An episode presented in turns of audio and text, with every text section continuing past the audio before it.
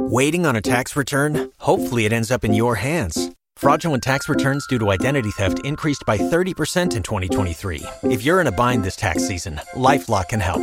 Our US based restoration specialists are experts dedicated to helping solve your identity theft issues. And all Lifelock plans are backed by the Million Dollar Protection Package. So we'll reimburse you up to the limits of your plan if you lose money due to identity theft. Help protect your information this tax season with LifeLock. Save up to 25% your first year at LifeLock.com slash aware. Blog Talk Radio.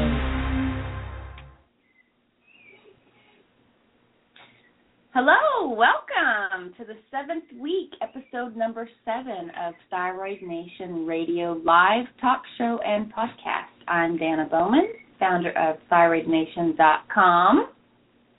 And I'm Tiffany Mladinich of GratefulGarden.biz. Also known as Danna and Tiffany, bringing you the voices of thyroid advocates, clinicians, bloggers, and thyroid thrivers everywhere.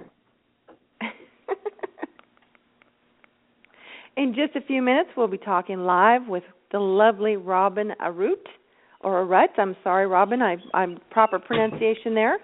Holistic health coach, herbalist, and functional nutrition expert. So excited, aren't you, Danna? Oh my gosh, she's she's just so lovely to talk to on the phone. And I say Robin Arutt, but gosh, I don't even know. We'll have to ask her. I might have been saying her name wrong this whole time. and I hate that because you know my name's Danna with two N's, and of course no one ever got that right when I was growing up. So we will ask her, make sure we got it right. Yes, Okay, we should, and we can offer an apology started. if it was goofed Um, up. Yes, totally. Um, and just a few things before we get started. Uh, we hope you tuned in last week to hear the fabulous Andrea Beaman. If you missed it, you can always listen to it in the archives on thyroidnation.com slash radio.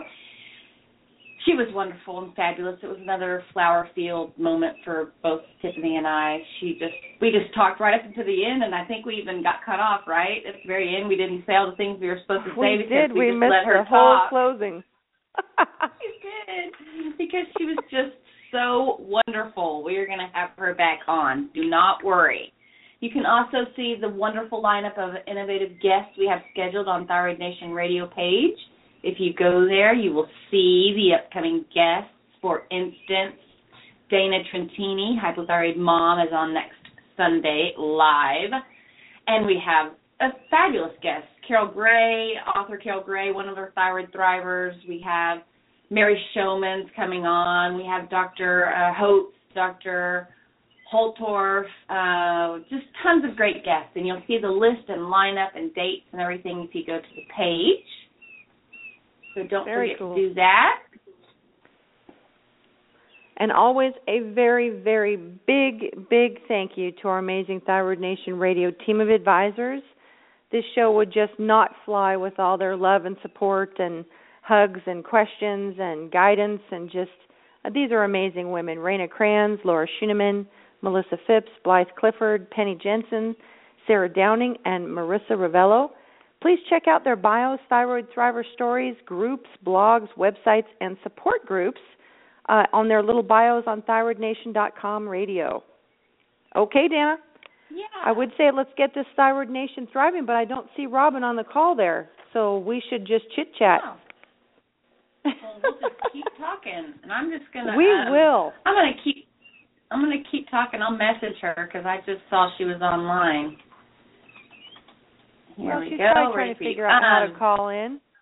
How to call in? Not a big deal. Um, I was going to talk about our um, our girls, our team, for just a minute because you know they really do help us, and and I put together this group because these are people that, I met online. None of us have ever met in person that I know of, but we um they are such great support and what's so great about it, we have seven of them and, and then Tiffany and I makes nine, but everybody's busy. We all have lives, we all have things, we all have stuff going on. Like there's spring break for one one week and spring break for another for another time you know some some of them don't have kids and some of them do have kids and some of them are doing easter egg hunts at this very moment and so you know it's really great because we have such a, a, variety of people uh, on the team that that can really help and support sometimes we have every single one of them online, and sometimes we have one or two or three. So it's really great. I feel really lucky. Don't you? Yes.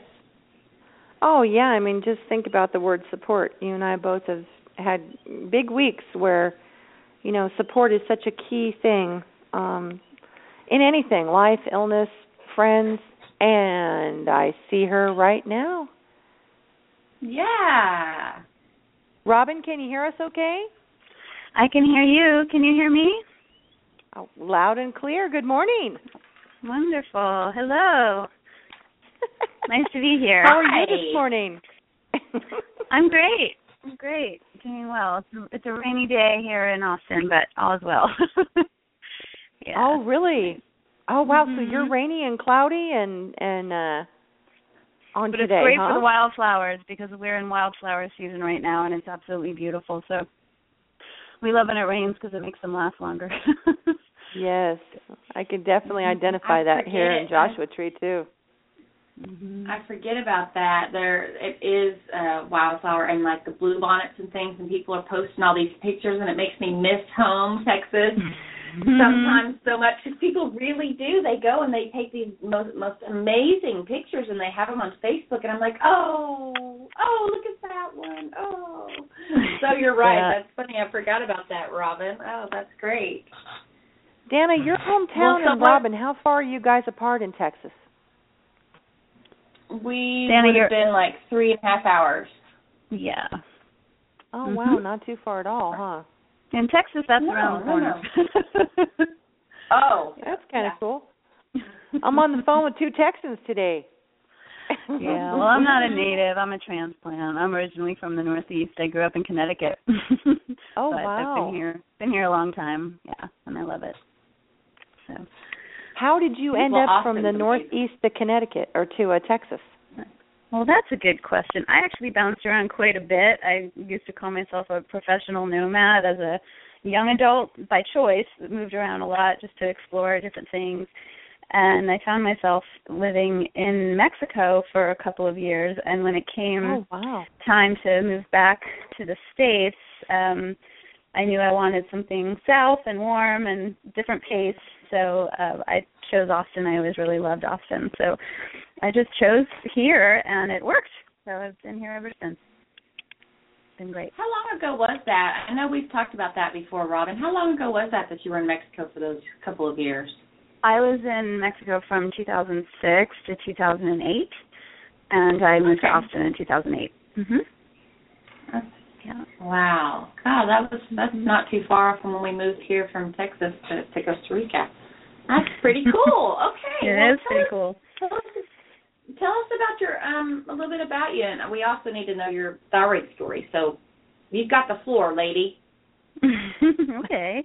Yeah, well, uh Danna and I met through just both being so involved in the thyroid community, as you all know. Um, Danna and Tiffany do some incredible work bringing information and community out to people, and I've just always loved what you do. Um, and I am a health coach now, so this is really my life is, you know, helping people, helping to guide people in really taking ownership of their health and learning how to take ownership of their health. Um, I think there's so many folks out there who are feeling really powerless and really helpless in the the medical world trying to navigate that and get what they need and, and feel better. Um, so as a as a non medical health professional, I really help people almost as a navigator, you know, so I, I help them get the most out of their medical appointments, um, ask the right questions, get what they need uh, on the medical side, and then on the supplemental side, on the on the rest of it, uh, I help people to really take the best care of their health that they can, and specifically with thyroid and adrenal problems. So that has been very much my own path. Um, I had a long-term call it a long-term illness, but I guess one could call it a condition as well.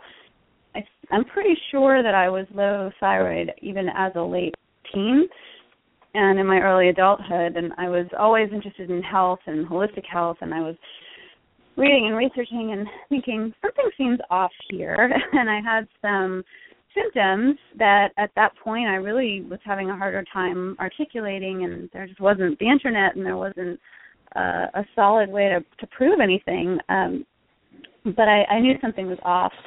And in the early 90s, kind of the, the nutshell version here, in the early 90s, um, after college, I decided to go to herbalism school and become a clinical herbalist, uh, which was just a something seen as really way out by um some friends and loved ones. But you know, like okay, she's she's into that, whatever that is. Um, and in being in school, right? I mean, back then even echinacea or ginger or anything like that was seen as strange.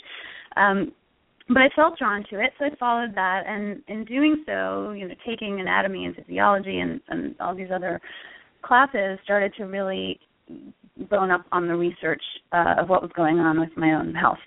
And I really knew then that something was up. And of course, at that point, really, it was all all about the TSH test.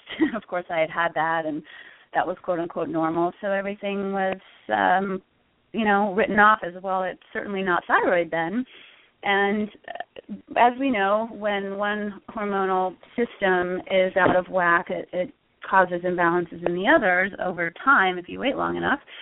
And so after some other real adrenal challenges and reproductive hormone challenges, um, things finally started to break down to a point where I knew I needed additional support more over and above the herbal stuff that I was trying to do.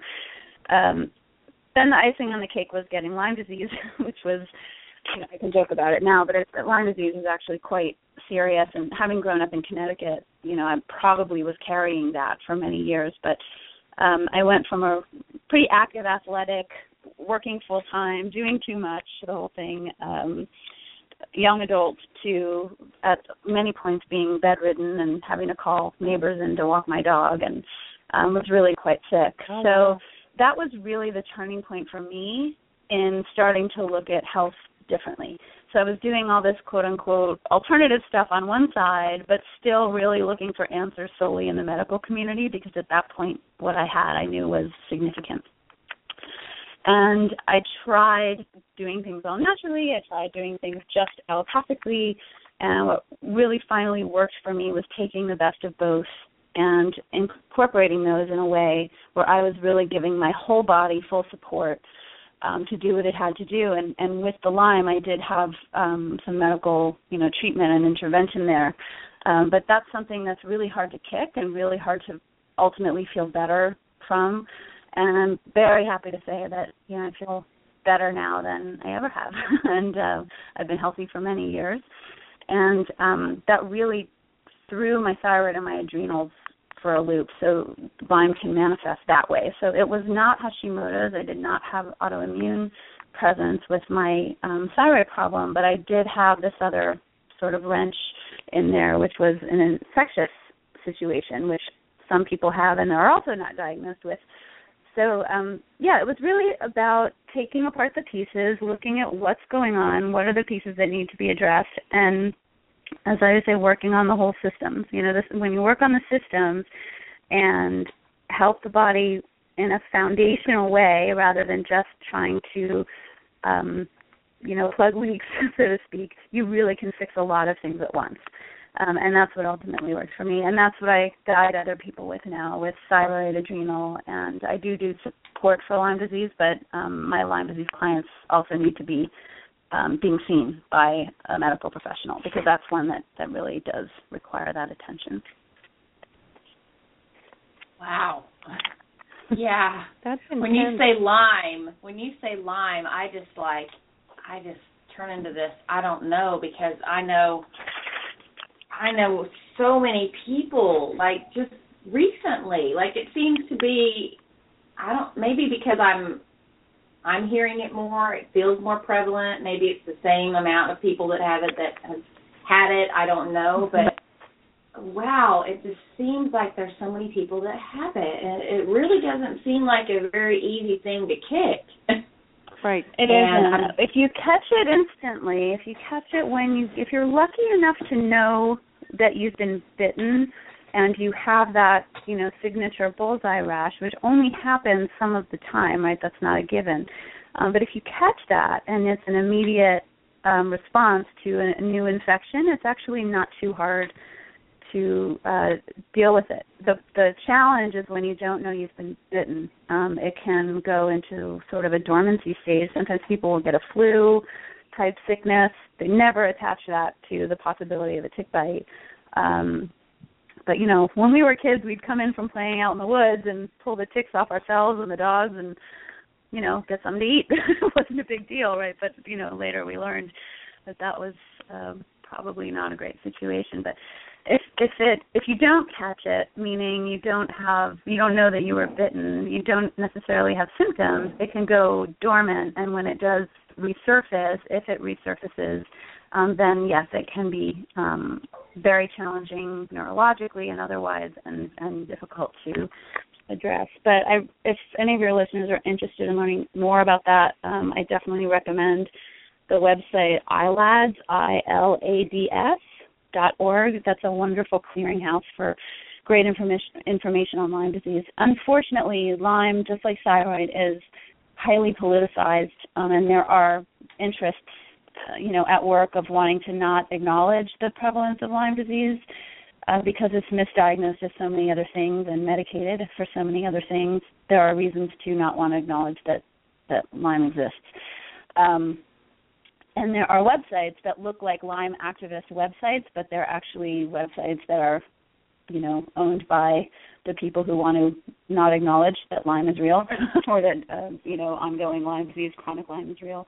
So you have to be very careful oh, where really? you're getting your information. Yeah, it's a it's a it's a pretty interesting thing. There's a film, there's a documentary um, also, and I believe you can watch it in its entirety online, uh, called Under Our Skin, and um, while I think it oversimplifies the solution a little bit, it, it does. The, the people that they follow in that film all sort of miraculously get better when they get on a good cocktail of antibiotics, and that does happen for some people.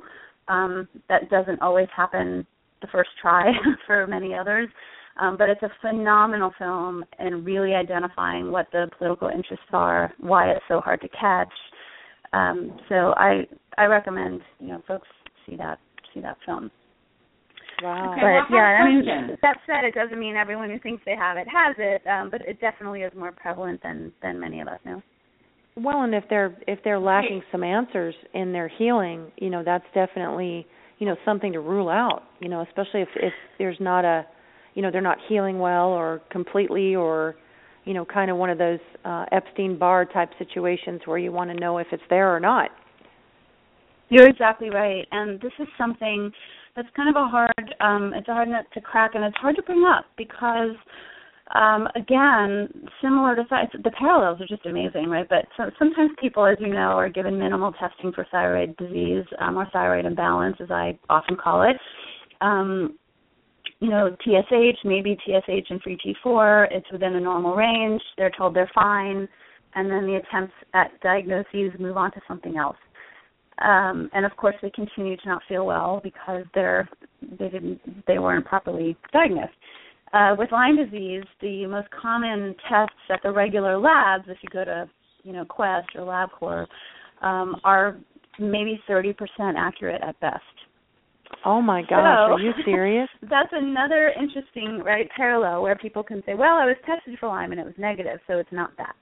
Um, and the the situation with Lyme disease is you actually need a, a better test. They are more expensive. They're often not covered by insurance. Um, so it's not the road I go down first with people. But if there are people who are actually doing the thyroid work, getting things corrected um, with the thyroid, and the, the numbers are good, the other real thyroid specific symptoms are gone, and everything else good, but they're still having some very Lyme like symptoms, then I will sometimes suggest that they, you know, go down that road just to, if anything, to rule it out.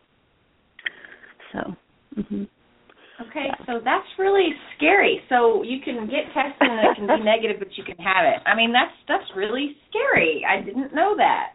I didn't. There are other And tests. There's a I test called the didn't- Western Blot, and a test testing company called IGeneX, I G E N I X or E X, um, E X I G E N E X um, dot com, and they're really the gold standard. So um, they actually look for bacteria itself and the co-infection. So um, Lyme rarely travels by itself. If a tick injects you with blood that's infected, very often there are other little infections in there too. And the upside is that those are much easier to address and those are much easier to kill if needed. so um, and they can cause symptoms. So if you know you have these co-infections and you can get treated, you can actually feel quite a bit better.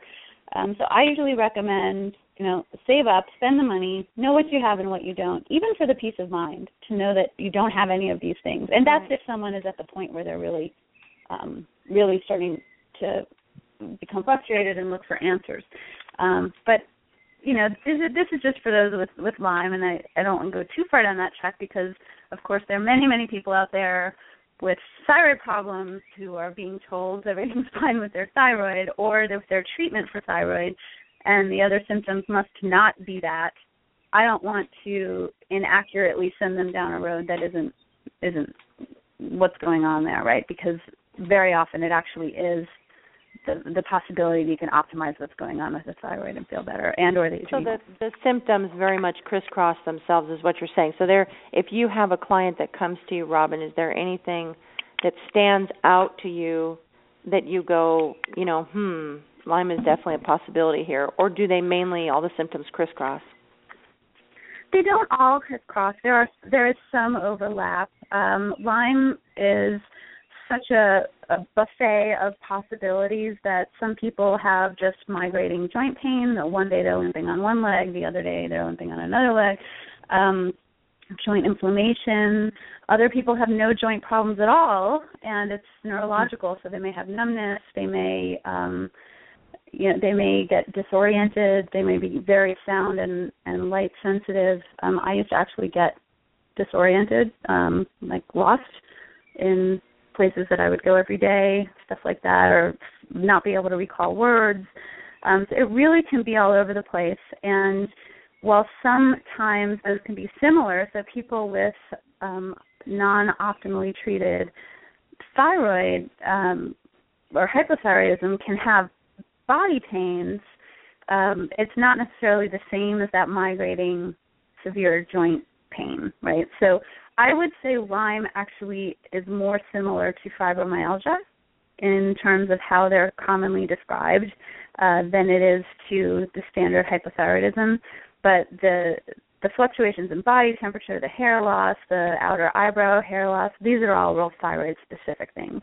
Um, and I don't see those in, in Lyme very much. Hmm. Yeah. Interesting. It's just so fascinating to ponder all the different things that can affect, you know, the thyroid or even just the T4 to T3 conversion. Or it's just it's just fascinating that, like you I love the way you said buffet of symptoms.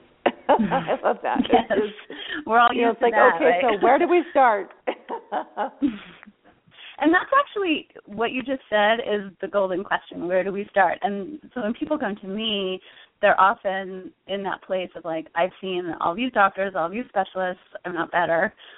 What do we, you know, what do I do? And I always say it's it's it's the putting it all together and then taking it apart again. So, and that's how you know where to start. So the first thing is, well, let's all this information you've gathered. I think there are many people out there who've tried multiple doctors um, or multiple solutions, um, holistic or or otherwise, and aren't necessarily getting better and it's but, but you're still gathering good information there right? You're learning if anything you're learning what isn't working by itself. You might be getting great you know lab work. Everything is a clue. Everything's a piece.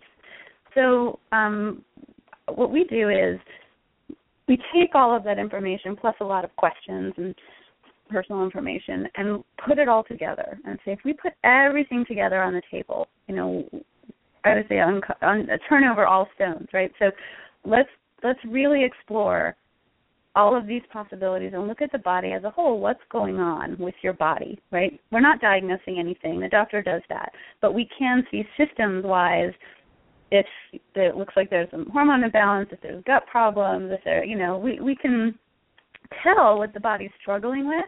And then it's like, well, where do we begin?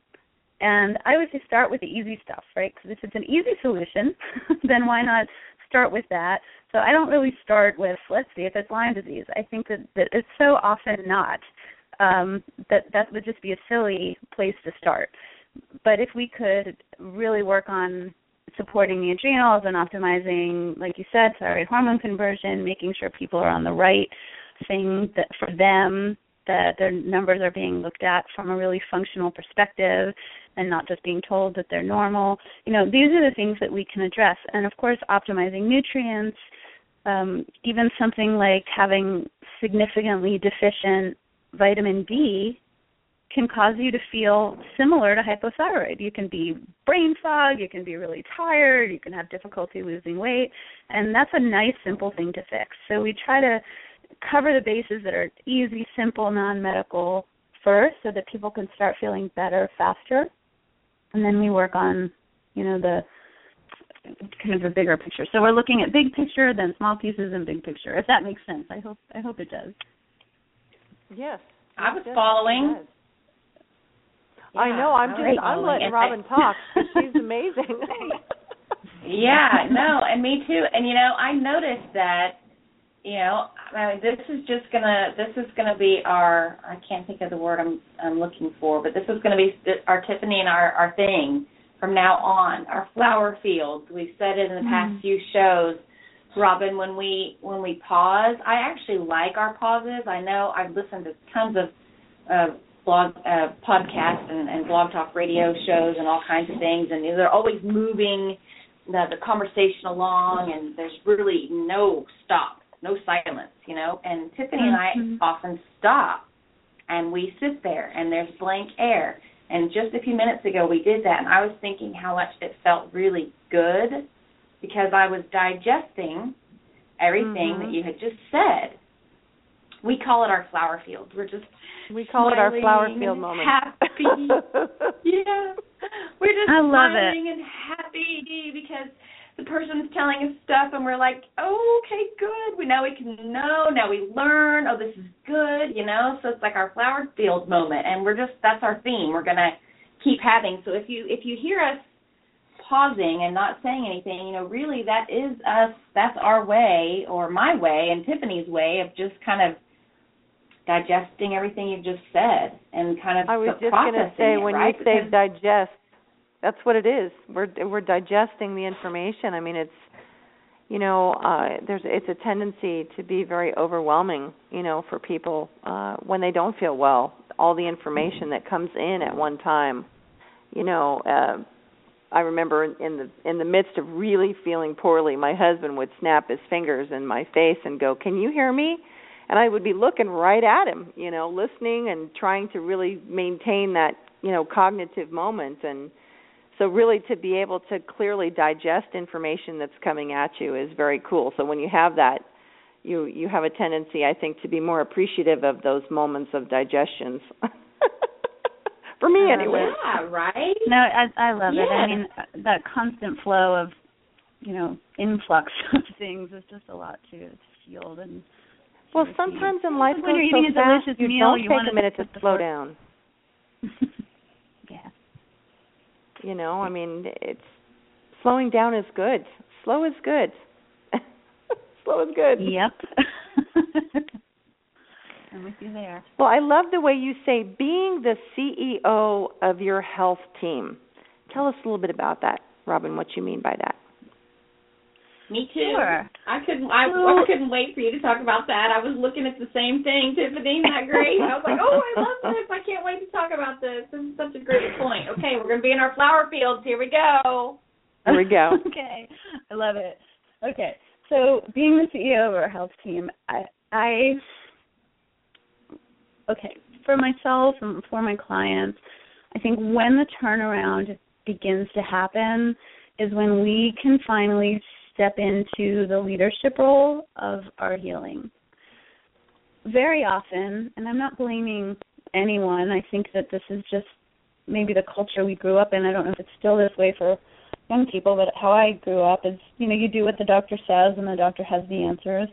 And I love good doctors. I owe my life to good doctors, so I'm not I'm not, you know, saying anything negative about doctors, but unfortunately there are a lot of doctors out there who aren't up on the science, specifically thyroid science, and this isn't new stuff, right? So a lot of what you all talk about in Thyroid Nation and what I talk about in my practice and you know, um, in the the mini course that I offer, which anyone who's listening can sign up for. By the way, this is free nine steps, and it, it covers a lot of what we're talking about right now in more detail, and that's on um, happyhealthythyroid.com. You can sign up for that, and you'll get a step each day.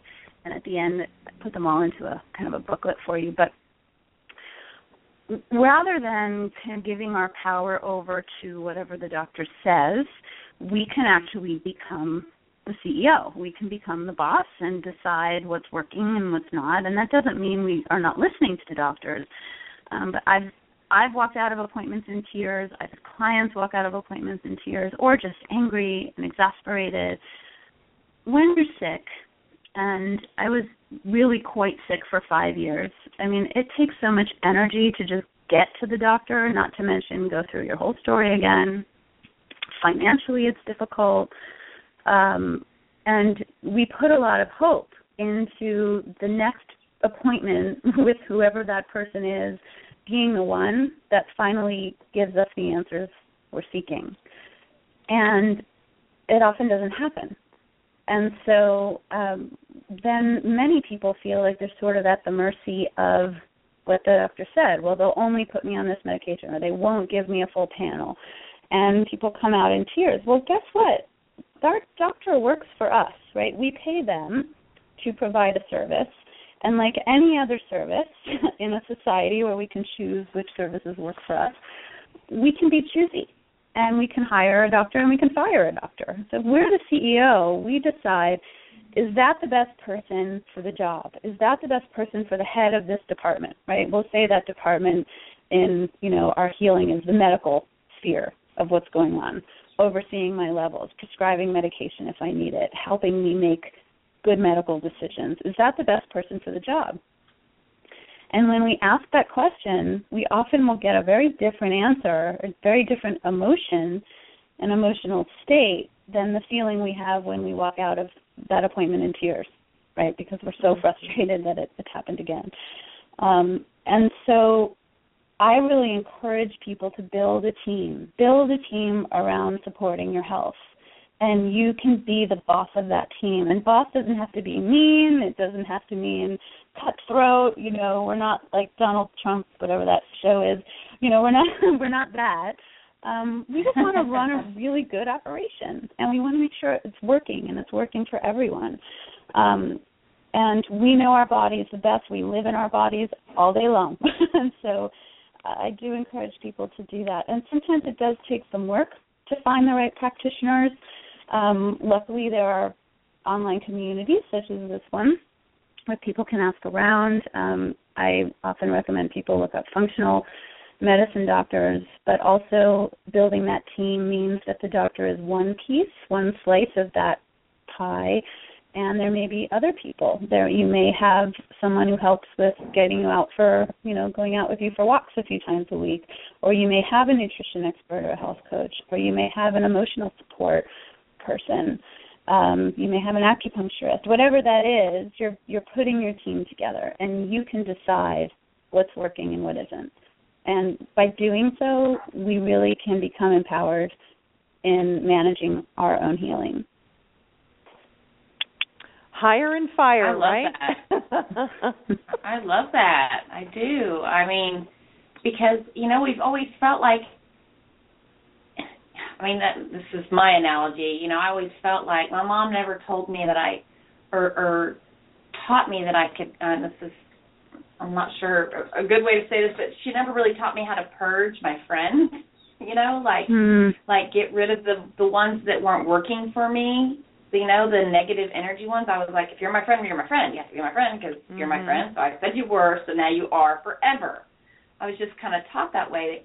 We weren't really ever taught to like purge and do kind of what works for you. You know, we got this innate sense of like, you know, responsibility or commitment or whatever it is, kind of, I guess maybe a culture thing.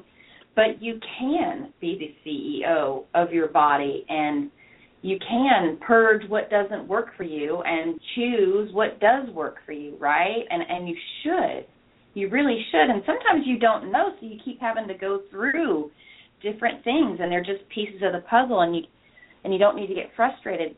Me, for instance, I've been to lots of different doctors, and my husband and I were just talking about this the other day, Robin.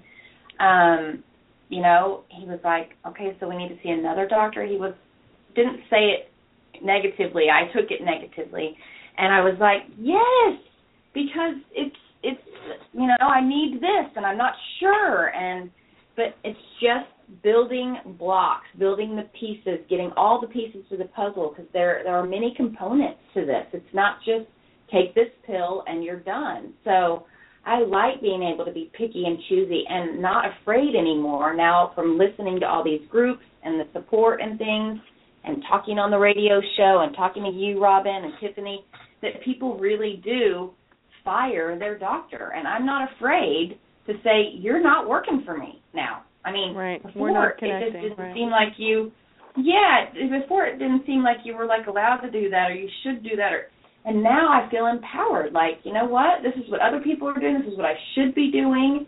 I'm the CEO of my body. This is not working for me. I need to find something that is. So I love that. I really think that's a, a really good point, Robin. I like that you that you focus on that for your for your Be people. the CEO know? of your health team. I love that. it's empowerment and it's in always- a in a simple always- sentence. Go ahead. Sorry. Go ahead, Robin. Oh, it's not always about um, you know just hiring or firing too. I mean, if you think about it in terms of the CEO, if someone's not kind of handling the job right or well, you may sit down and talk with them first. you may explain what you need. You may explain what the job entails. And so I encourage my clients in their appointments to, if they're not getting the full panel or they're not getting uh, listened to or they're the doctor's popping in for 30 seconds for their appointment and and that's all they get is to try to work with them first. And say look i really want your opinion. I want your expertise. I'd like to talk with you for more than 30 minutes or 30 seconds. Is that possible can we sit down together? Can i you know share with you what's been going on with me? Or here's why i'd like a full panel. Um, I know that might not be something you customarily do, and sometimes we'll bring in the science. So I used to bring in medical journal articles to my doctors back when I couldn't just pull everything off the internet and say, look, I know I need T3 tested, I know such and such. Uh, bring in the material, see if they're open, see if they're open to doing something differently. So we don't necessarily have to just walk out. It really can be a conversation. And the good doctors, I think, really appreciate when a patient is wanting to be involved with their own health. Now, I also want to tip my hat to patients because the thought of having to do that when you're already worn down and exhausted and not feeling well is exhausting and can also be frustrating. Like we want to just go to the appointment and have them already know to do all these things, but We don't want to have to be the boss all the time, and I understand that. Um, if you need help, if you need a, a partner, a friend, you know, spouse, whatever, to kind of help and make a list of the things you want to talk about with the doctor before the appointment, um, these are all things that can help. You know, you want to gather your resources. When you're worn down, you have fewer resources. And I would say, and this touches on what, what you were talking about, Danna, about kind of weeding out your your friend list or purging your friends when needed. You know, I don't want to get too woo woo on you guys, but I Right, would say right. that one of the gifts of having a chronic condition and one of the gifts of having an illness is your resources are more precious, right? You don't have I all this agree. time and energy to burn. And what a beautiful way to live that is when we can get to a point where we say, you know what, I actually don't have the time and energy to spend all this time with people I don't genuinely like or who don't nourish me in any way. Or I don't have the wherewithal to get up and go to a job that I can't stand every day. Right? These kinds of mm-hmm. things. And it's hard to make those changes, but the illness sometimes forces you to make those changes. And what happens on the other side of that is you end up hopefully addressing the illness feeling better and then you have this amazing life because you're surrounded by the people you you want to be with doing things you want to be doing um because you've learned not to waste you know time and precious resources on things that aren't serving you and i, I think it makes us very choosy in a good way in a really good way I Oh, totally I love agree. that. I'm going to be in my flower field now. You're going to have to just give me a minute. Wait, okay, we're going to revisit that. Okay, so what a beautiful way to live your life. I like that, Robin. Really, that that makes me feel good and happy because it truly, truly is. I do save my resources for when I'm the best me and for the best people around me and because of this illness I really it has really taught me a lot. I do do that and I'm trying to do more. And learning to say no and it not being a bad thing to say no mm-hmm. is a good thing. Does that make yes, sense? Yes, it's honoring yourself and what you need and what a great thing that is. And realizing that by us saying no, we're not necessarily hurting anybody. So, so I think before we get sick, we think that if we say no or set any limits or any boundaries, we're hurting somebody else. But most of the time, that's not the case. Most of the time, we just think that's the case. So when we're forced to say no to more and be more selective about what we're saying yes to, we realize that, you know, actually this isn't hurting anyone and it's helping me be a better me.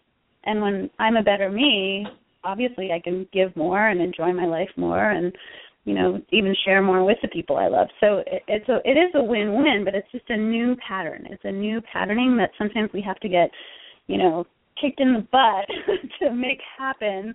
But once we learn it, it it really changes our lives for the better. I think there are so many gifts that come with having been sick. You know, and people when they say oh, I was sick for five years or whatever, and those were some critical years of, of my life and and dictated a lot of things that did and did not happen in my life. But I really wouldn't change to them now. I really wouldn't. I think that when we look back on what we can gain from this, and if we're ready to embrace the gifts along with the challenge, it it certainly fuels us for getting better. Um, and it's something that I know that I live my life in a very different way now than I would have prior, and I'm really glad for that. We all the have blessings of chronic illness. yeah, right. The blessings of chronic illness, right? I mean, that so resonates with me. I just, me I'm too, so grateful. It makes me giggle. It's like now Tiffany, Tiffany and I have these Google Docs that we start. I mean, we have so many that we share these Google Docs, and I'm thinking, okay, the blessings of chronic illness. I'm going to need to start a new Google Doc I'm gonna have to quote. I'm gonna go back and listen to Robin and quote some of those things for our blessings for chronic illness because I'm gonna need to remember them. So that's great. I love it. Right? It's true. I mean, I have learned I have some never really great never things. been never been so grateful to uh, you know particularly recently take a deep breath you know it's my body forces me now to stop take a deep breath and you know every time I do it, it I'm I'm so in the moment and grateful for being able to take that deep breath and I feel, you know, I have these things where I feel better when I do it, you know. Mm-hmm. It's like the body's forcing mm-hmm. it to happen. That's one of that's been one of my blessings of chronic illness is that you know, repeated deep breathing which, you know, for me can prompt a a peaceful moment, yes, very much so. Very much so. Well, and there and, are many, um, many people on this earth who would say that's the most important thing to be able to do is just be able to breathe, breathe. and be present and take Yeah. that moment because that's where a lot of things stem from. You know, our peace, our gratitude, being able to love, all of those things. And if you can do that, you've got it. so that's a wonderful thing to hear. And really and when I, you think I about it, that deep breath the- Go ahead. No, no, I was just going to say that when you take that deep breath, that is what that does for the moment. It to, for me, that is what it does, and I think when you when you start learning, because for you know the longest time, you know, not being able to take that moment or take that deep breath, you know, so now when I do it, that's exactly where it puts me. That moment of gratitude, that moment of um, I, it's a it's a moment of wellness. I can't I can't put my finger on it and explain it but my body now after teaching myself to do it will instantaneously do it on its own. Mm-hmm. and it, it's almost like it stops me. And then i take the deep breath and then it's like oh that just you know that felt so good and it makes me stop and slow down. And i love that. I'm so grateful for that I think you I love it. something about. I think you posted something about that a few days ago, didn't you, Tiffany? And I and I just liked it today. I just saw it today that you were like, I'm not saying or doing anything because I'm just living in the moment. And I was like, that is so great, right? It was, I just you know, I, I, love I that. do, and the blessings of chronic illness. I mean that that it just you know, I hate to say it, but in a weird way, it has changed me so much for the better. You know, just you're so grateful for everything. Today, the days that you feel good and don't have joint pain, or you're, you know, really cognitively clear, or visual fields are clear, or you know, I mean, I have unique challenges, but you know, the days that are good days, man, I am just like they're priceless. You you can't be grateful enough. So i think you know my life before that was so fast and so busy and so and it was like i continually wasn't stopping to be grateful for the moment you know in this it's it's really it has changed me honestly for the better and like and, and robin like you said i wouldn't change it i wouldn't i don't regret this journey at all because it's done nothing but but make me a better more grateful person you know I mean, that's kind of mm-hmm. it's sort of a weird thing to say that, but it has. I just, yeah. you know, it has. It really has. I'd love to share a little tip that I that I about that deep breathing, if that's okay. Um, Absolutely. So, a little strategy that um, I use and share with others sometimes is to, when deep breathing is something new for us, and of course we're we're given this this ability, right, to be able to breathe. Um, it sounds so silly, but, but it's true. So there's breathing not consciously, you know, breathing just because we're breathing, and then there's becoming conscious of the fact that you're breathing. And because the thyroid and the adrenals are so inter interwoven and strain on one can often mean strain on the other and we we really need to support both um, often I'll see in a lot of the discussion groups that I'm in, you know, is this supplement good for adrenal fatigue? Is that good for adrenal fatigue? And the adrenal cocktail and all of these things, and, and none of them are, are, are, I'm not saying any of them are bad, but if you're constantly doing these little half short breaths and never pausing and never relaxing your body, none of those are going to, on their own, fix your adrenals, right? We have to absolutely have to learn how to breathe and relax our bodies. And that can be momentary and it's like taking a you know it's like taking a peace pill even if it's for 10 seconds in those 10 seconds you're providing this amazing cascade of calm throughout your entire nervous system. It's like taking a peace pill in your body. It's a, it's medicine. So we get really serious about breathing as medicine part of our treatment plan if you will. Um, so one of the strategies they use with people is to begin to attach it to something you do throughout the day anyway. So, for example, every time you hang up the phone, that would be when you would take a couple of, you know, I would say five, but if you want to start with three, that's fine, long, deep breaths. Or when you pull in, when you park your car, right? When you pull into the, your driveway before you get home, or you pull into your office, or picking up your kid at school, when you park the car before you get out, that's when you would do it. So you're attaching it to something that would happen throughout the day anyway, and it, it will take practice. You will forget. That's completely normal. Um, and that's when you have your few moments to do your breathing. And some people enjoy using apps on their phone or setting an alarm on their phone and a, nice chime, I would say, not one of those jangle your nerves alarms, but something, some kind of reminder to breathe throughout the day. But if attaching it to something you're already doing uh, works for you, um, or you think it may, it's certainly something to try. And it's a great way to sort of plug that in, that little dose of medicine in throughout the day in a in a way that over time will become habit. I love that, and I I have to tell you, I'm giggling, and I can't help it because that's just the way I'm made, and I absolutely think that everything you're saying is perfect. But I really did my first thought when you said let's attach it to something that you do every day, uh, several times a day, was okay. When I go to the bathroom, yeah. I can't help it. I just thought for sure. I was thinking she's going to use that as an example, and I'm going to be like, yes, okay, I knew it. But she didn't. It was just me just me. So here I am thinking next time I go to the bathroom, I'm gonna be thinking about Robin and Tiffany, and I'm gonna be bleeding. oh, please don't. I can't help it. I can't help I it think now. in your own bathroom, that's okay. In a public bathroom, you might not want to take those long, deep breaths. that might not be good. and if and if they're loud too, that means good either. oh my gosh, I'm sorry. I really I well, have a lot of women, especially moms, that's the medicine. only that's the only time you get to yourself, right? So if it's the bathroom, then so be it. That's our TMI flower Oh. field for the day.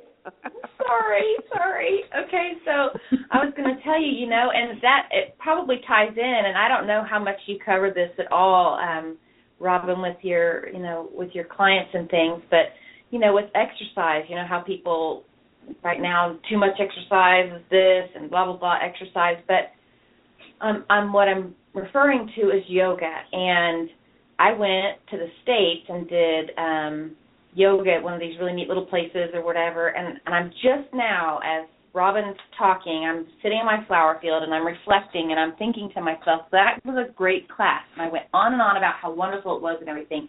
But what is so great about the class that I take here and what the difference is, is that there's much more focus on breath and breathing.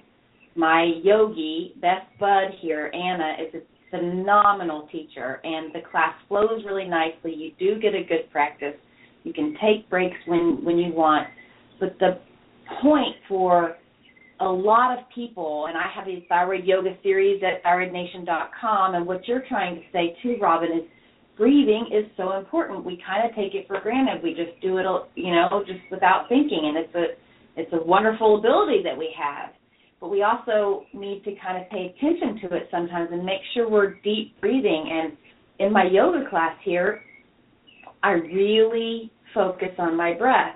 And I think that's why it's so good for me and why those strenuous classes and things weren't because there's a difference. This focuses on breath more than that did. That focused more on exercise and getting in shape when I was in the States visiting.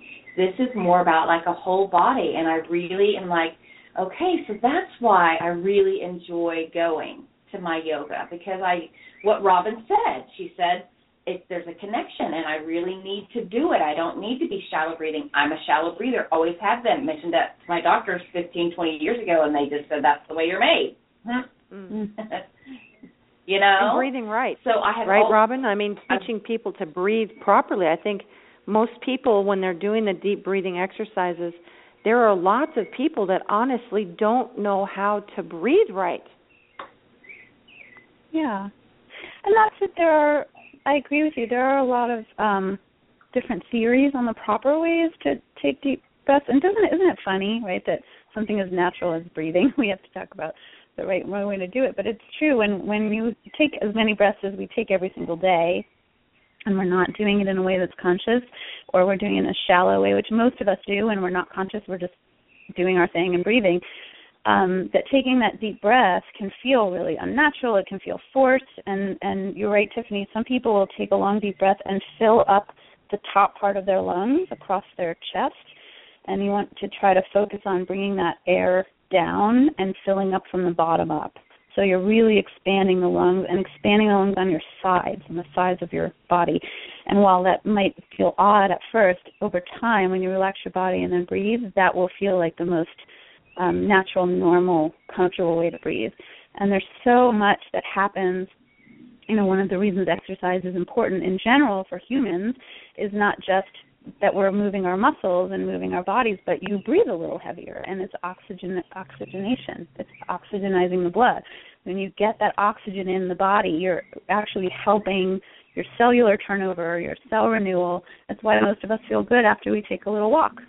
Um, there's just something about the, getting that oxygen in. We're made for it. We need it like plants need it. And so, really getting it into your full lungs and your sides, as well as down deep, um, is it really can make an incredible difference in how you feel. I love this because you just know that all the listeners are sitting here or wherever they are and everybody we're all breathing so good right now. We're being so good, aren't we? I'm sitting Love here it. sitting Well, healthy straight and up. I am right. You know, this is Robin's breathing 101. I'm just sitting here. I'm breathing good. I'm like filling up the sides and doing everything she's telling me to do. I'm like in my happy flower field. This is fantastic. I love it.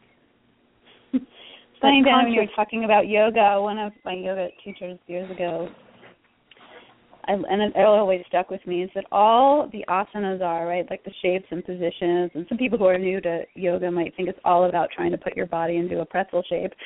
Um, but you know, she's saying the only the only reason that we put the body in different shapes in yoga is to provide different shaped containers for the breath. That's it. But it really oh, wow. is just all about breathing. And by putting your body into slightly different shapes while you breathe, you're just allowing the breath to do different things in the body. And and I and I loved that. And I think that um anyone out there who maybe has tried a yoga class and thought it wasn't for them or it was too much about the push yourself or the exercise or the fashion show as I like to say because a lot of yoga is now.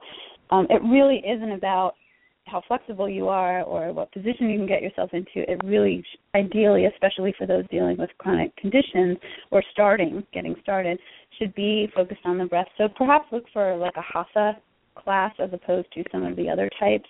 Um, those are a little bit more focused on breathing, and one should never feel pushed or like they're putting their body into a position it doesn't want to be in. It should feel good, um, and maybe pushing a little bit to beyond like, oh, this is a new position for me, and I didn't know this could be comfortable.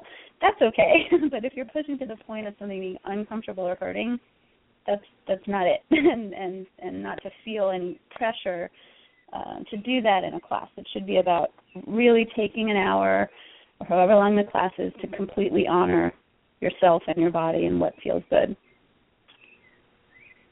The lady that Really uh, does my reflexology, Miriam, she is um she takes a couple of uh trips to India every year and they have this month long um I forget what she calls them. But literally there's, you know, thousands and thousands of people in this area and they just sit on these mats and then and breathe and listen to these symposiums during the day and breathe and do yoga and she's there for like literally like 30 days. And every time she Hmm. leaves I think, man, one of these times I'm going to go. I'm going to go and I'm going to do this because it just sounds so incredibly, you know, just to spend, could you imagine just spending 30 days breathing and she said listening to the singing and the it, she said it's just an extraordinary event. So I, I think that'd just be so cool. Okay, so tell us, Yeah. Robin. Healing. I, wouldn't that be cool? I mean, really, she Hmm. she looks It's like a so different person when she comes back. yeah, Such a strange thing, but it sounds very healing. I'm with you. Let's yeah, have her and they're all day long. And she says the music is extraordinary. Of course, she plays Indian music during the reflexology, but you know, um she said the music there is is you know just so different. You know, because it's live, of course.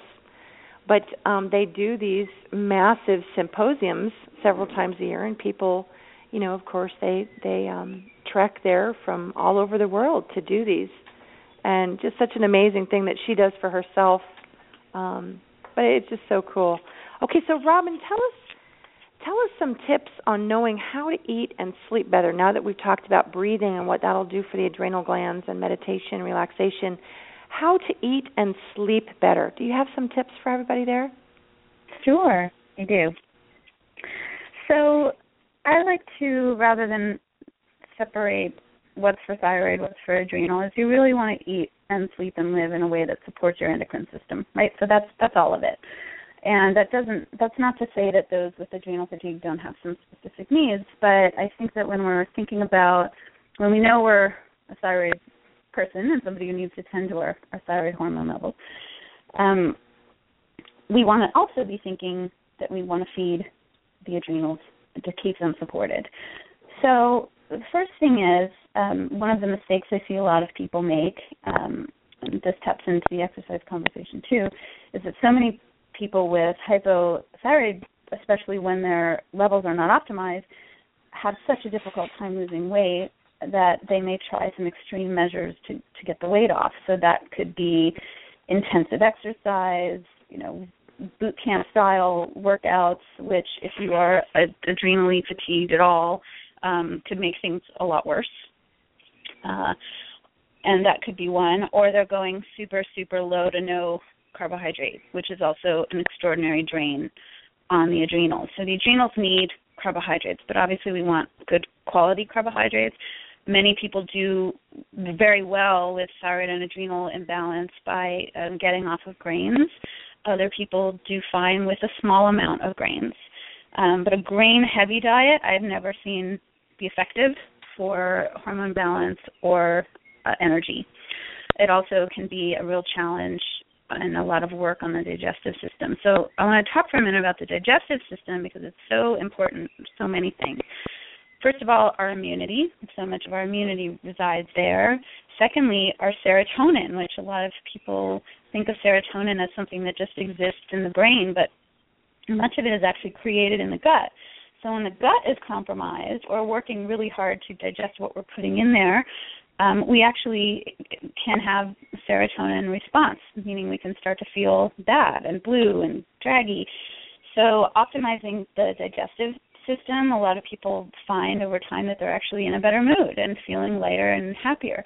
Um, and of course, thyroid hormone conversion is so much of our conversion of T4, which is either being made by our thyroid or um, we may be taking a medication which is either T4 only, such as Synthroid or levothyroxine, or a combination of T4 and T3, our bodies need to convert that T4 to the active form, which is T3, and that uh, happens with a huge role being played by the digestive uh, system and the liver. So we want to be thinking about how we're eating, not just to eat to feel good, but eating to feel good really means optimizing the function of our gut.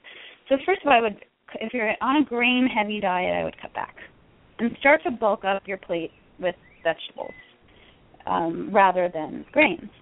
So you still can be feeling full. You can still feel like you're eating a nice sized meal, but you're bulking that up rather than with the grains, with the veggies. In the morning, you want some carbohydrates. You want like a piece of fruit, something with a little bit of sugar.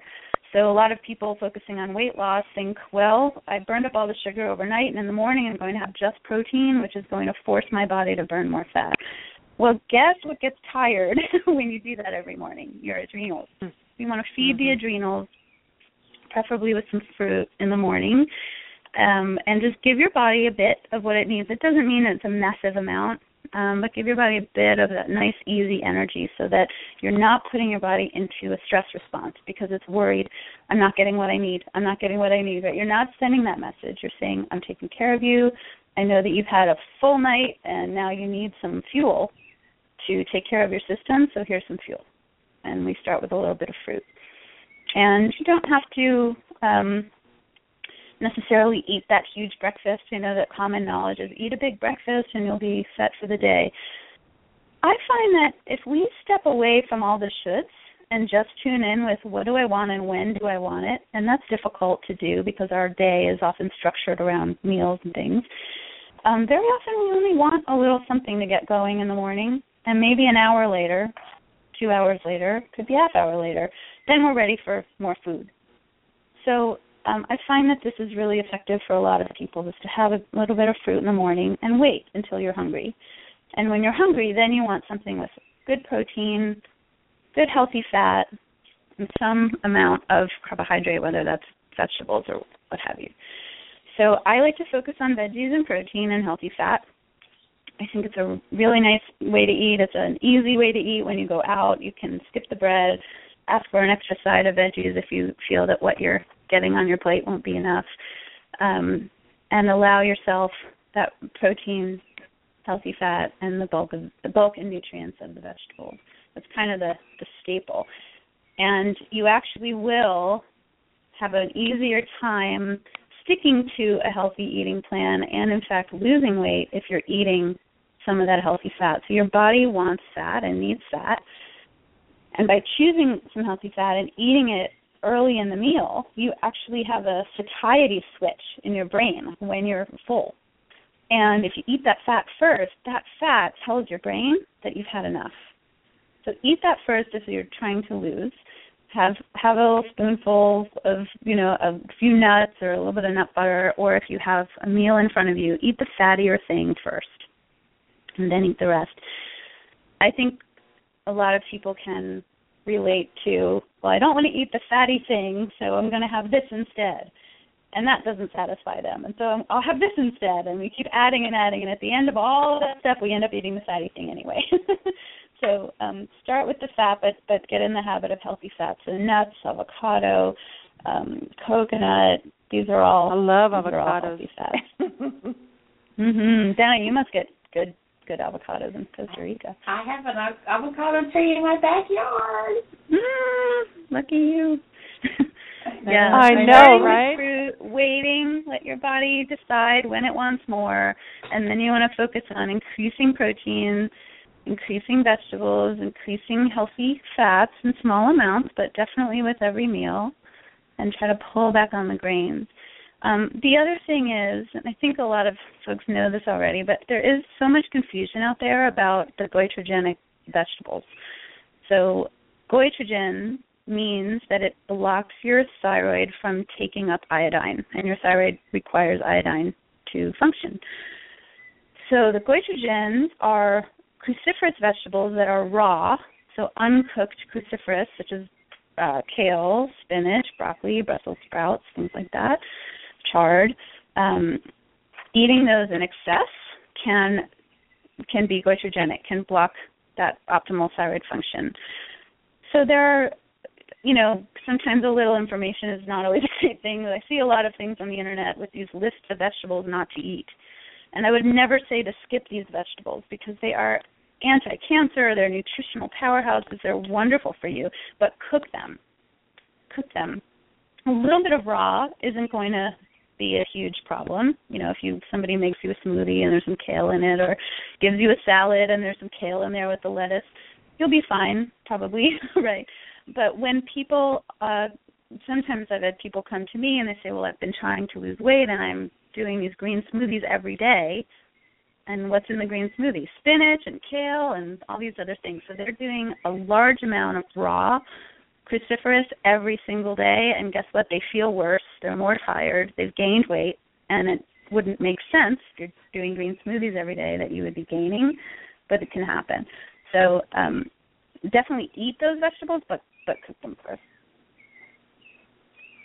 Absolutely, and and peanuts. You know, I mean, uh, the amount of goitrogens. You know, just like you said, Robin. Mm-hmm. There's so many healthy foods that fall in that category, but when you talk to people, really healthy foods. I was talking to a lady yesterday at the farmers market. Really, you know, the healthier foods are people that, you know, often will grab them.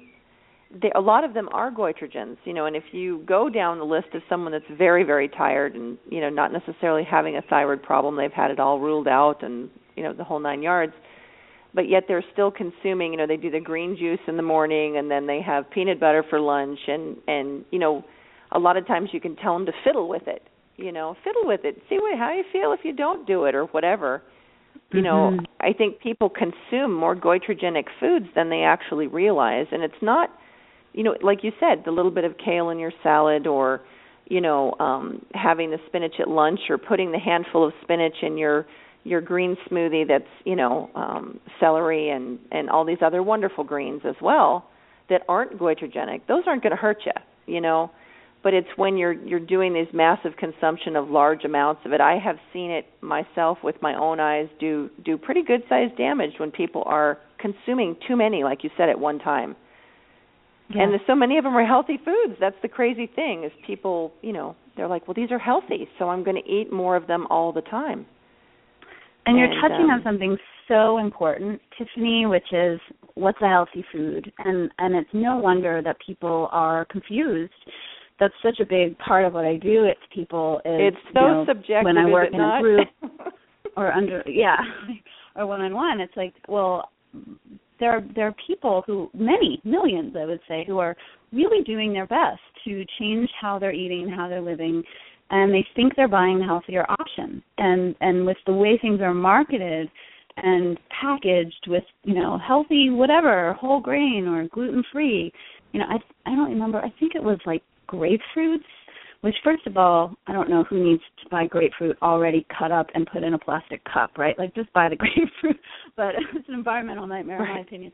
But it was grapefruits and it says gluten free across the box.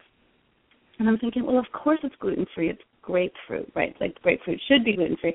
And then you read the ingredients and it has high fructose corn syrup in it because it was grapefruits in a cup in sugar Oh. syrup.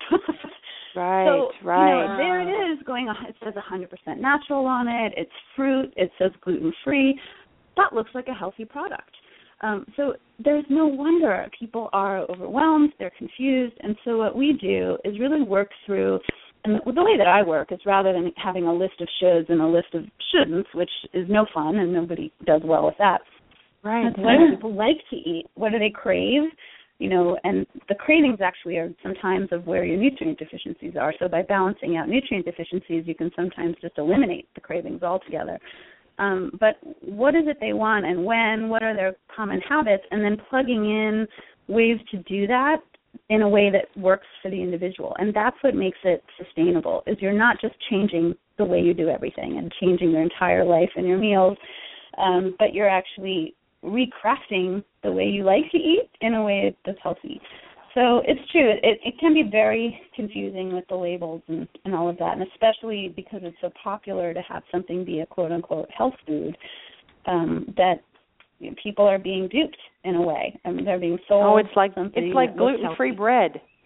You know, gluten free, but Mhm. it's gluten free bread. You know, I'm like, yeah, but look at the amount of carbohydrates in there, and there's not a lot of protein, and you're intaking all these starches, and and that's not really food. I mean, no one's gonna no one's gonna have lunch on you know 17 grams of cornstarch or you know corn and tapioca starch and you know what I'm saying? It's like that that's not Mhm. food. You have to get but people are they they look for comfort foods. The reason people go for gluten-free breads is because they love bread.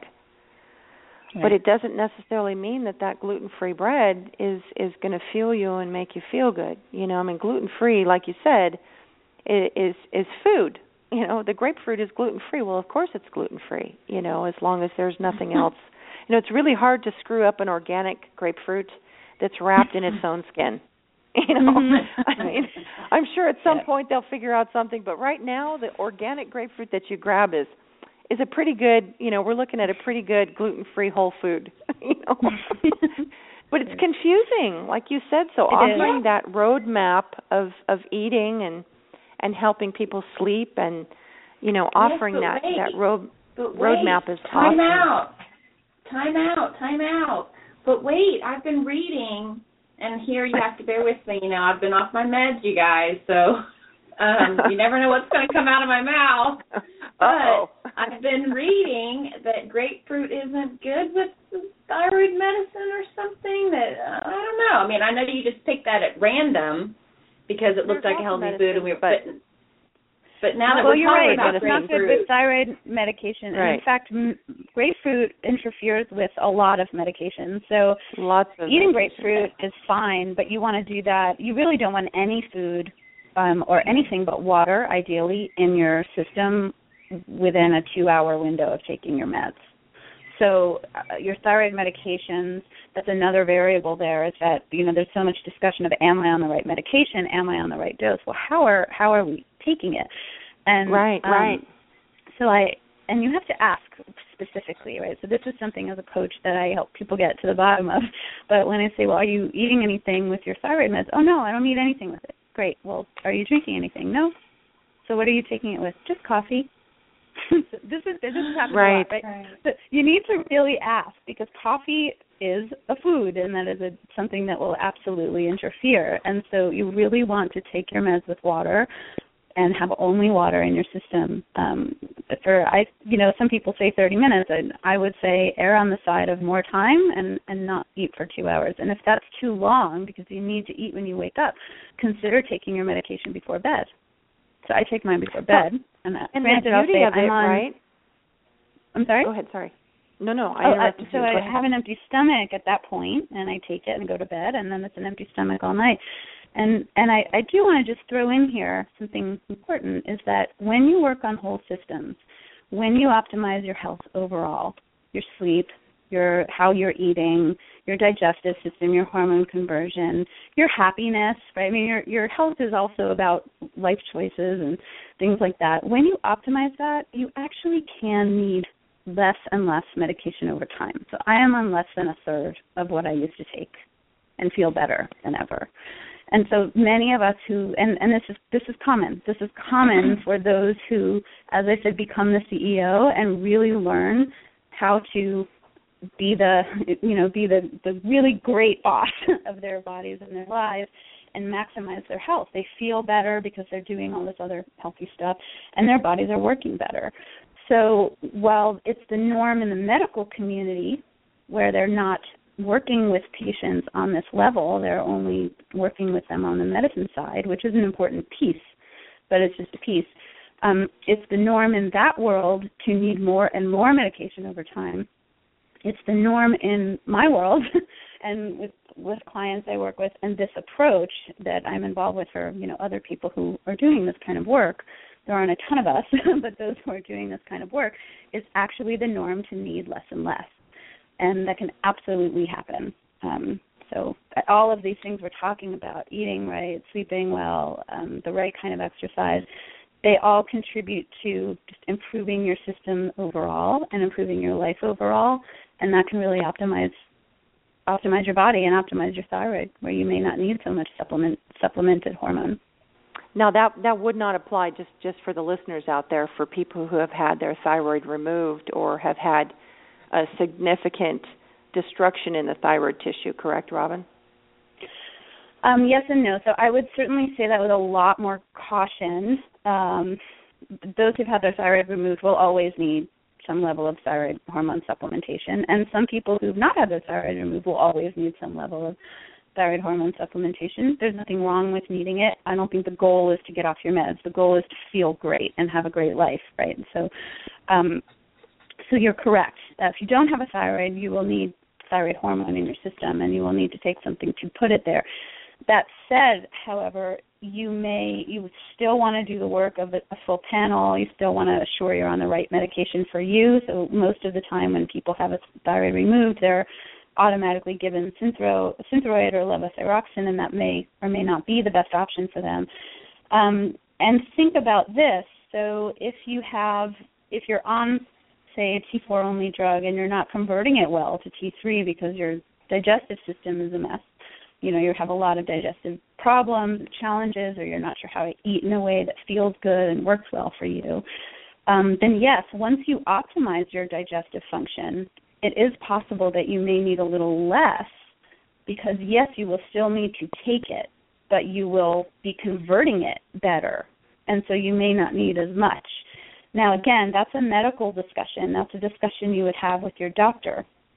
But when people are working um, with me and working and taking control of their nutrition and their lifestyle and really employing good holistic nutrition strategies, they will sometimes start to feel a little over medicated, a little hyper on the same amount of meds and that's when I would say right. you need to go see your doctor for a recheck. You know, or um you know, some people order their own labs. In most states, you can actually privately order your own labs online, but then of course you need a doctor to review those and make a change to your medication. So we keep a very close eye on that and and when that happens it could be kind of exciting. It doesn't feel good to feel over medicated, but when you're feeling a little over medicated on the same amount, it could mean that you would do well with a, a slight reduction. But again, that's something that um, the doctor would need to oversee. And that is very cool to have the coaching from you uh, to do that. I mean, that's a great, amazing service that you offer. So, Robin, as you can see, we're getting close to um, letting you go here, but I want to ask you because you have so much amazing information to offer people. Can you tell us something that we haven't covered that you really, really want the listeners to hear um, from you. And by the way, how do you say your last name? Is it a root? Oh, a rut? that's a great question. I'll start with that one. That's, that's a quick one. My last name is Arutt, and the best way to remember Arutt. it is it rhymes. It rhymes with carrot. It rhymes with the vegetable. Arutt. It's not spelled. I will way. never it's forget that, and I apologize yeah. for saying A R it U wrong. T T. But now you'll know how to say it. Gotcha. Oh Okay, my and what we do you want the listeners to hear? I know. I feel so bad, Robin. I'm so sorry. I'm sorry. you're certainly not the only ones. Don't worry. Arutt. I respond to all Arutt. I will of never forget that. Okay. Arutt with carrot. Arutt like carrot. Carrots are healthy. I Robin is healthy. in- We're good. in I'll education. and I have kids all over the country. And I do, used to do intervention work with students and teacher training with teachers years years ago. And um I have students all over the country who would call me Miss Carrot, and that was fine with me. So, anyway, um, okay. So yeah, I do have one thing I would like to add, um, and, and this is kind of the the message of the whole what I call the whole body approach to dealing with thyroid disease, is that it's really really important that we learn all we can about thyroid, learn all we can about what we can do, our role, what we can ask for, you know, the right test, the right levels, all of those things about thyroid, but go beyond the thyroid. We need to feel well. We need to have great lives. I I really believe, my own spiritual belief, is that those of us who are given this kind of challenge, you know, the challenge of just getting up and living in our lives every day, I first want everyone to know that you can get better.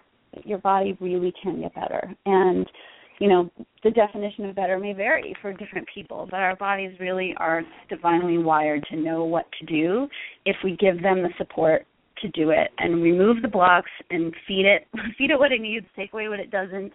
Um, and that might not all be about food or or medication. Um, so first have faith in your body and that um, you're being given a gift. And being given a gift of kind of empowerment, we're kind of being pushed to be in the driver's seat, pushed to make decisions for ourselves and to step up and say, this is working for me and this isn't. And many people who have this kind of illness for whatever reason, we're not people who were able to do that easily before. So there's a gift in there that will help you, and you can feel better. The second is to really, as I said, go beyond the thyroid. If you're talking with your doctor, endocrinologist, or otherwise about getting a full panel done, get your other hormones tested too. Because your thyroid, your adrenal, and your reproductive hormones are all intertwined.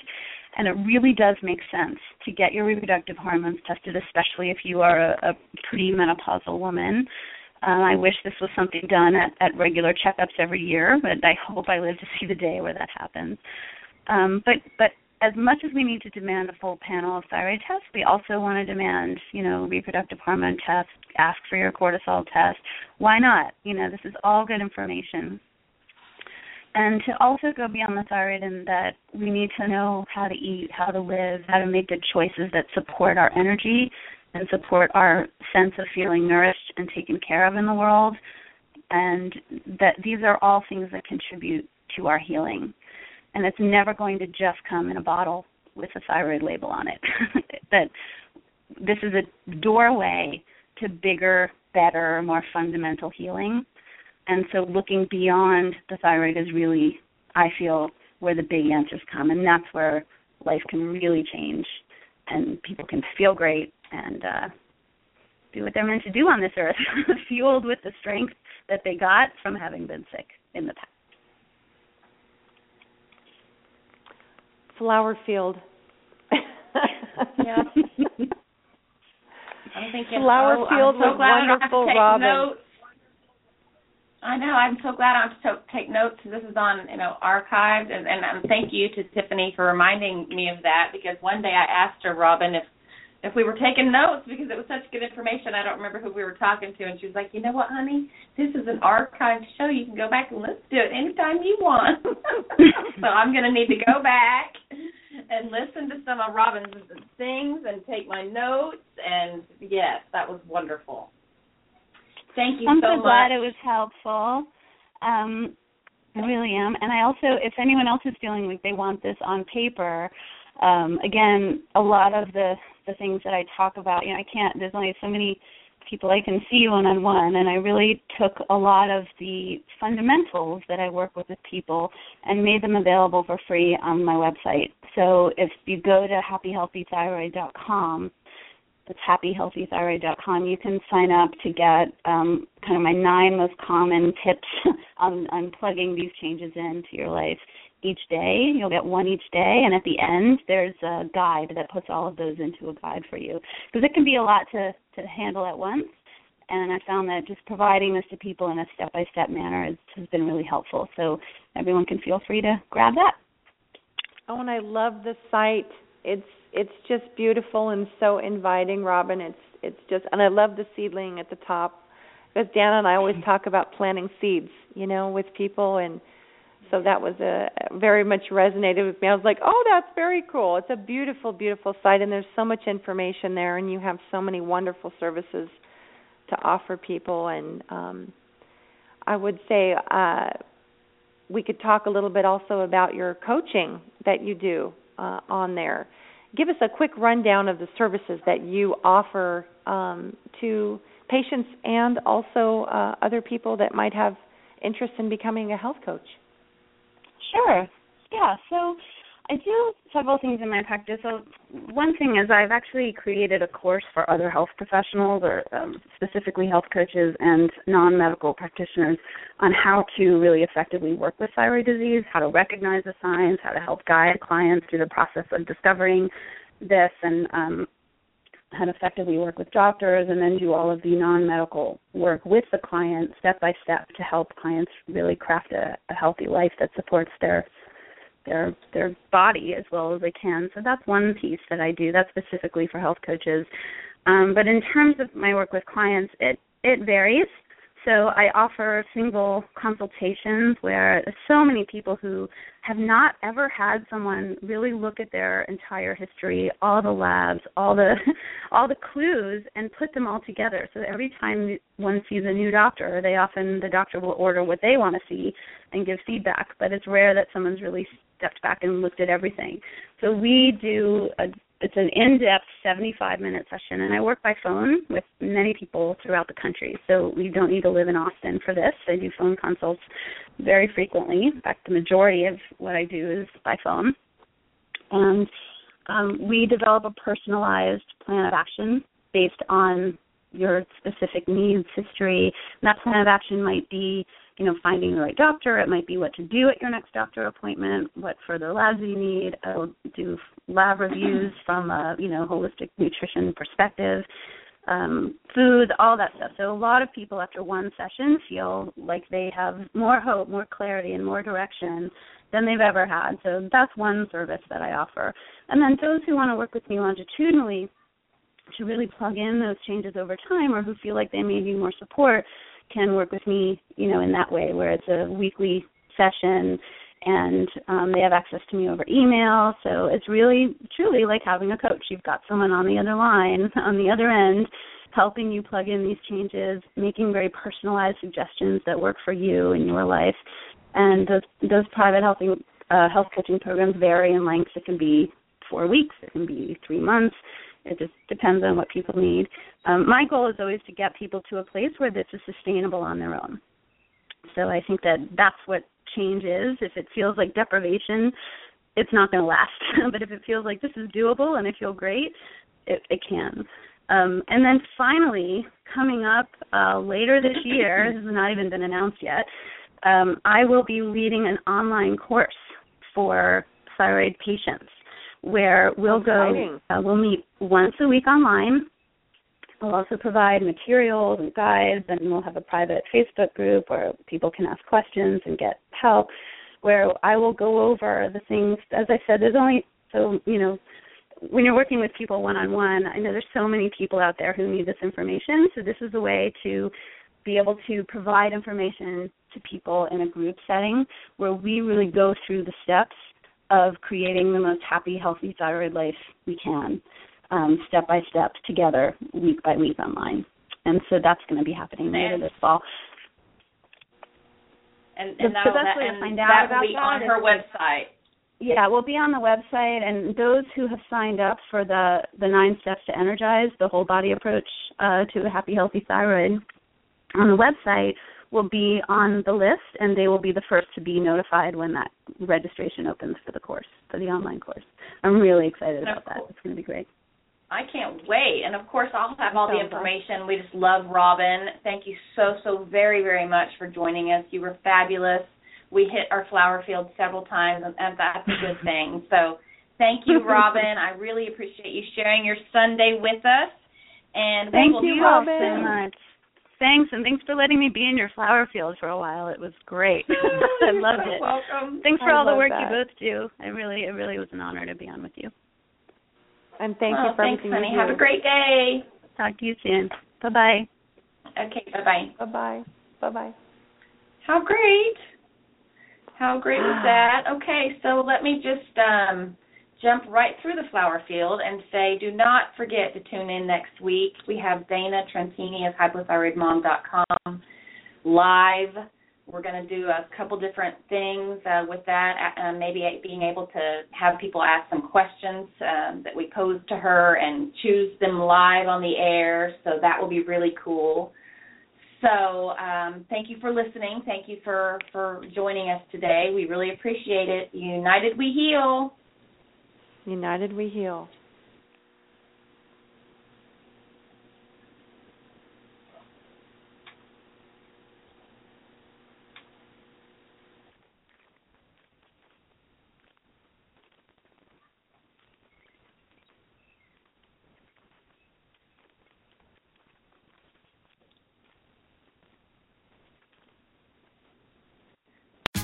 Tax day is coming. Oh, no.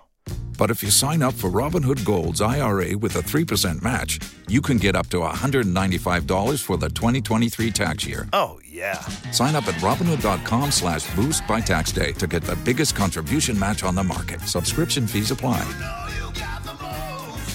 Investing involves risk. 3% match requires gold for one year from first match. Must keep IRA for five years. Robinhood Financial LLC member SIPC.